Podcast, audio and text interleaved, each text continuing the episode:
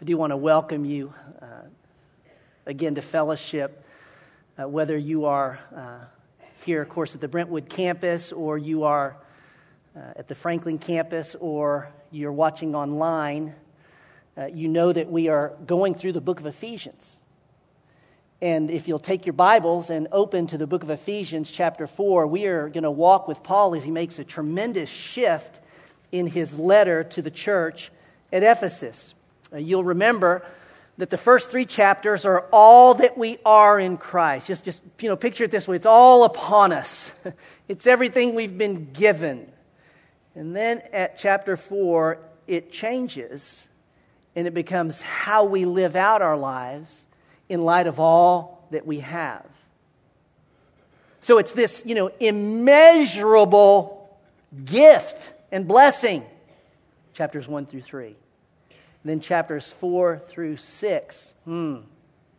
This immense responsibility and privilege to live this life out. Bill grabbed the last two verses of chapter 3 last week. I want you to look at those first because it's the ramp that leads us into chapter 4. In light of all that God has done, Paul could not help but break into praise. And he says in verse 20, chapter 3 Now to him who is able to do far more abundantly beyond all that we ask or think, according to the power that works within us. To him be the glory in the church and in Christ Jesus to all generations forever and ever. Amen. Therefore, this is where he goes. In light of all that, therefore, this. Uh, would you stand with me one more time uh, for the reading of our text today? Follow along in your Bibles. I'm reading from the New American Standard that we teach from. Paul writes this, continuing to exhort the Ephesians Therefore, I, the prisoner of the Lord, implore you to walk in a manner worthy of the calling with which you have been called with all humility and gentleness and patience, showing tolerance for one another in love, being diligent to preserve the unity of the Spirit in the bond of peace. There is one body and one Spirit, just as also you were called in one hope of your calling. One Lord, one faith, one baptism, one God and Father of all, who is over all and through all and in all. Father, add your blessing to this public reading and now study of your word. We ask in Christ's name. Amen. You can be seated. Uh, the principle uh, Paul touches upon here in the first part of Ephesians chapter 4 is a principle I want to suggest that most Christians do not fully understand or many Christians misapply. It is an absolutely foundational truth of the Christian life that when we miss it, if, it's like this if you miss this, you get the whole life wrong. And I want to suggest that many of us, including myself, do. The principle I'm talking about is this one, and this is going to, you know, Paul mentions this principle not just here, but he'll mention it all through the end of the book, all through from 4 to 6. He says it over and over. He talks about it in Romans, Corinthians, Galatians, Colossians. It's in that phrase when he says, I implore you. Here's the principle walk in a manner worthy of the calling with which you've been called. When Paul speaks of walking, you know, you, you know it's, it's walking, but it's metaphoric. It's, uh, it's literally live your life. It's your behavior, it's your lifestyle. So that when you read in Ephesians or any other book and he uses this word walk, if you will substitute live your life, then you get it. Every time he says it. Look at Ephesians over uh, 4, chapter, uh, chapter 4, verse 17. He says, So I say this and affirm together with the Lord that you, substitute it, live your life. No longer, you see that. This is what he's talking about when he speaks of this walk. He's going to explain it all the way through the rest of the, the book. I'm, I'm gonna, we're going to go into more detail. I'm just going to hit one, one or two particular things I want us to see today. He tells us at least two things about this walk. And, and, if you're thinking in an outline form, just think of this in your mind's eye verses 1 through 3, and then verses 3 through 6. It's verses 1 through 3. He says, A worthy walk is commensurate with your calling. Now I'm going to explain that. A worthy walk is commensurate with your calling. And then he's going to say in verses 4 through 6, and I'll explain this a worthy walk is actually reflective of the Trinity. So it's commensurate with your calling and it's reflective of the Trinity. How do I get this? It's commensurate with our calling. Well, this word uh, worthy, an interesting Greek word, A X I O S, it's, it's pronounced axios, axios, axiom, axios. It, it, it means this literally. This, you know, sometimes we say Greek words and it's like you already know what it means. This is one that we, there's some there that we might not see. It literally means, it means raise the other arm of the beam. really? Raise the other arm of the beam. Or bring into equilibrium. That's the idea in this word worthy. Now, obviously, it's, a, it's an image of, of weights and scales. Uh, for you know thousands of years you measured things out in scales like this scale of justice up here. Of course now you know when you weigh yourself it's digital it's spring loaded uh, wherever it whatever it may be. But when paul used this word axios here uh, they, they, they knew it's raise the other arm of the beam. Now what in the world does this mean? Well i want you to think about it this way. I'm going to come i'm going to end on this. I'm going to spend some time on it now and we'll come back to it. But think of it in this way uh, you know, bring into equilibrium. Chapters 1 through 3, Paul is describing all that we have, all that's been given to us in Christ Jesus. And if I, if I put some coins in this scale, for example, it's, you know, justified, redeemed. You know, I mean, I just pour them in. It's adopted, sealed. It's, it's all that we are in Christ. What, what is the hope of our calling? Ephesians 1.18 says, he prays that our eyes would be enlightened so that we would know the hope of his calling. What does that mean? If you know Christ, you do understand, you know him because he's called you. And, and, and, when you've believed, because he's given you faith to believe, he's called you, then all that is Christ is yours. That's the hope of your calling. It's a hope that's your, your future is certain. Your sins are forgiven. You'll be with him forever. It's all that's entailed, you see, in our salvation and all that Christ is. This is the, the, the weight, if I can say it this way, of this side of the scale. And so now you, you begin to the picture, and, and, Paul says, okay, okay, in light of all God has given and all God has done, he, he, he says, live your life commensurate with, bring into equilibrium, raise the other side of the arm. Live your life in such a way that it's commensurate with all that you are in Christ. Now, stay with me on this for a moment. Because if we really get this, um, it, it's a rather tall order. Taller than you may think.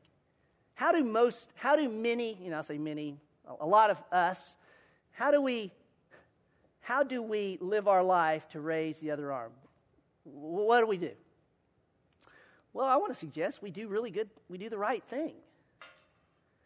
Uh, we tithe, we go to church, we're in a Bible study, we serve. I do this. I'm, you know, we, I serve in the nursery try and treat people right. I don't do the wrong thing. I mean, do you see what I'm doing here? I mean, we, we're going to be here a long. Some of you are going, well, Lloyd, you know, obviously what you're throwing in there, they're not real coins. Yeah. And, right? They're not. They look real. They do nothing to raise the other arm. Am I saying that obedience doesn't matter? I'm not saying that, but I'm just telling you, many of us do these things to raise the arm, and it doesn't because it can't. Now, at some level, all of us ought to be feeling, I'm in trouble. and we got a real problem here, and it's real.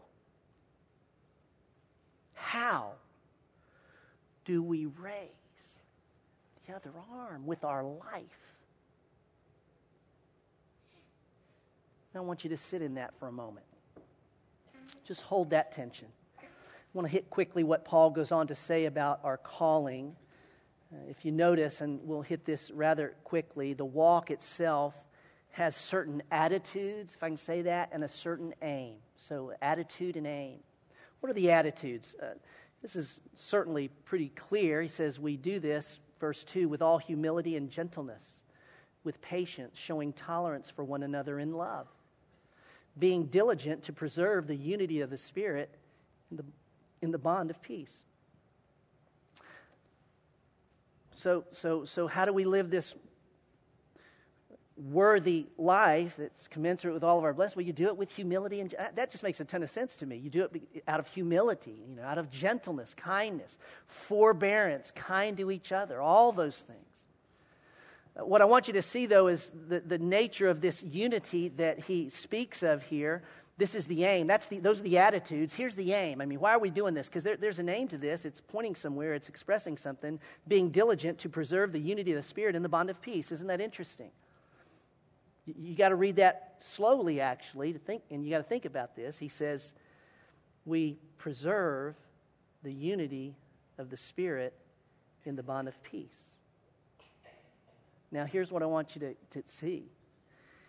If it's something we preserve, then it's something that already is. Are you, you tracking with me? In other words, this, this unity is, and it's of the Spirit. It's, it's, it's helpful to us. Think about this, many implications, but unity is not something we strive for, it's something that's ours that we diligently preserve. Now, here's a question. If that's true, why is there so much disunity in our church, in every church? And why is there so much disunity if it's there? I think it has a lot to do with the scales and how that works. Well, uh, I'm going to move on so that I can come back to that. Paul goes on to say, uh, what I, I, I, think this is, it's funny to me, you know. When he gets to verse 4, it's, it's like he goes into a theological rap. It's just this cadence. Listen, what he gets, listen how he says this. There is one body and one spirit, just as also you were called in one hope of your calling, one Lord, one faith, one baptism, one God and Father of all, who is over all and through all and in all. It's just bam, bam, bam, bam, bam, bam, bam. And when you step back from it, what you see is he has just walked us through the Trinity, which is why this second part of a worthy walk I describe as it reflects, it, reflects the Trinity, this, this worthy walk. He describes the Trinity. He tells what each person of the Trinity, the work they do. Notice it goes backwards, though. He starts with Spirit. There's the Spirit. And then he goes, there's the Lord, there's the Son. So Spirit, Son. And then he says, there's the Father. You see that? He says one seven times. You don't have to go way off into numerology per se, but the numbers do mean something in the Bible. And the number seven means completion perfection, wholeness. so he's going one, one, one, one, one, one, one, seven, you know, seven times. One, one, one, one, one, one, one. But there's three of them. You see that? it's the Trinity. And, and what is the Trinity? It's one God in three persons. So is there three? No, one God in three persons. And there's unity. Think about the church. How many members in the church? Many members. How many bodies are there of Christ? How many? Say it. There's one, y'all. See, see the reflection of the two? I want to suggest that he's, He's telling us that the Trinity is the model of a worthy walk. This is not a perfect analogy. I realize this. I say it on the front end because there's, there's no sin in the Trinity, but I just think it's helpful maybe to kind of get us on the right track when it comes to walking in a manner worthy. I want to suggest Paul is saying we have been called to treat each other like the members of the Trinity treat each other. Have you ever thought about that? Think about why does he say, listen, this worthy walk, you need to walk with humility, with gentleness and kindness and tolerance and patience. Why does he tell us that we need to do that? What does it imply about us? We're proud, we're mean, we hurt each other, we're not patient. You punch me, I'll punch you three times. You know, it's, that's, it's what he's telling about us. Hmm. It's not the way the Trinity interacts with each other. You know that phrase, what would Jesus do? Another way to think about this, and again, I realize there's no sin in the Trinity, but it's this. Rather, you know, rather than ask the question, what would Jesus do? One, one question you might ask is this How would Jesus treat the Holy Spirit? Um, how, how would the Holy Spirit interact with the Father, treat the Father? You see, that, that's how we're to treat each other. That's the, tr- that's the truth. Again, let me ask you this. If that's true, then why don't we? why is it not even close? I think it has something to do with this scale over here and this principle that Paul gives us. How in the world do we live lives that are worthy?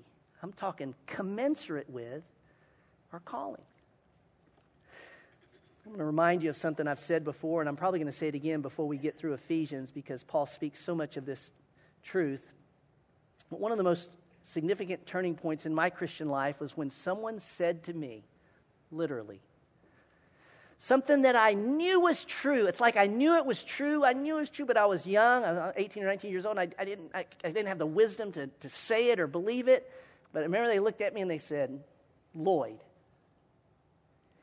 you can't live the Christian life.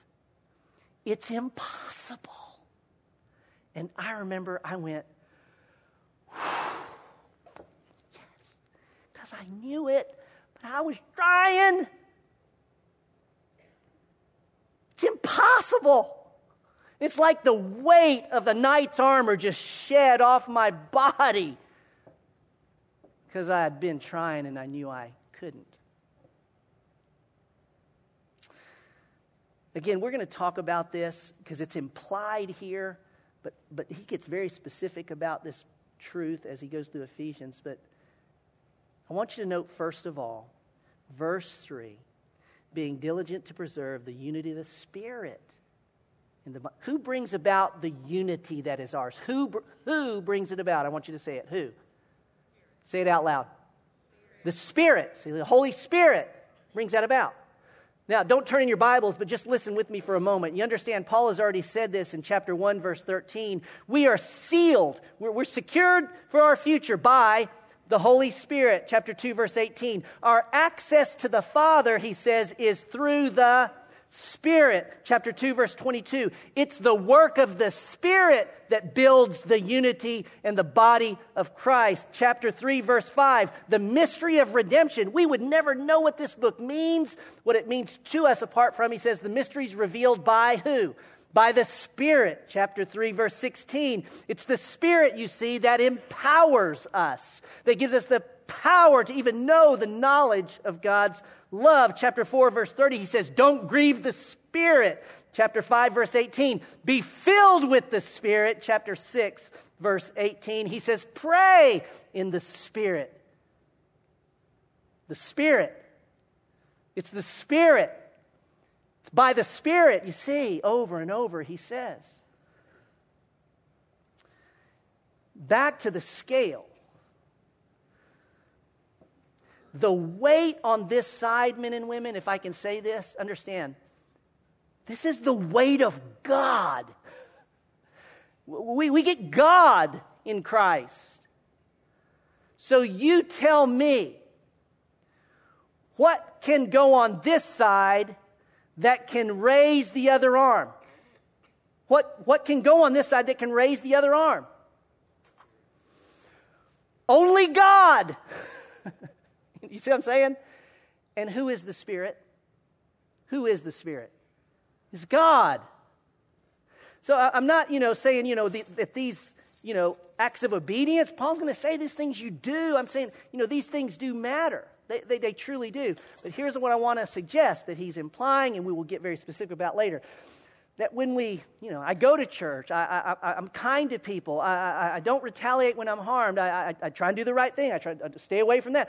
That when we do those things, only when done, you see, in the power of the Spirit, does the arm raise. You can't raise that arm. I don't care how hard you try.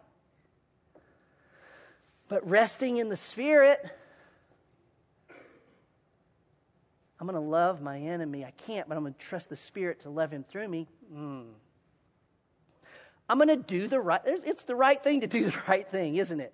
Listen, if you're doing the right thing just because you, you're trying to raise the arm or you think it's the right, no, you, you do the right thing in the fullness. Paul says of the Spirit, oh, then, you see, you live a life that is commensurate to our calling. Anything less than Spirit filled, Spirit dependent, Spirit reliant living, you see, does not move the arm. And by the way, when you're walking in the Spirit, it's not burdensome. Why? because He's the Holy Spirit. He delights to do the Father's will, to live in line commensurate with all God is. You see, it's not effort, it's the Spirit through us. I believe, I, you know, by faith, I'm filled with the Spirit right now. Why would I say it? I'm just only in this way. I, I, I'm trusting that as I'm speaking to you, that the Holy Spirit is teaching and He's at work opening your eyes and helping you understand. Anything less than that, I've got nothing to say. So I'm filled with the Spirit because I'm dependent upon the Spirit. So what? So, let me ask you this. When I mentioned how, how, how we live in unity and kindness and gentleness and we are patient with others, you know, someone comes to your mind in your life. Hmm, I don't like, you know they've hurt me. I'm going to get you. It, we all have it in life. To be filled with the Spirit, I want to suggest is before you engage. In fact, as you relate, that you con- see this is this is about the spirit-filled life is not unconscious like I'm, I'm i don't know what i'm doing. No it's, it's a very conscious decision of faith to say i can't do it. Holy Spirit, I'm going to trust you to grant me a love that's beyond me for this person. I, I, I cannot, I am coming. Holy Spirit, I'm just going to, tr- I'm trusting, Spirit, that your patience will be mine in this moment. See, the filling of the Spirit happens over and over and over and over. It, it's, it's the way of life. I want to encourage you coming days pause. Apart from you, Holy Spirit, I can't. But by your power, you can, through me, and take the step of faith. It doesn't get any better than that, I'm telling you. That is the spirit filled life. It's the life that we're meant to live.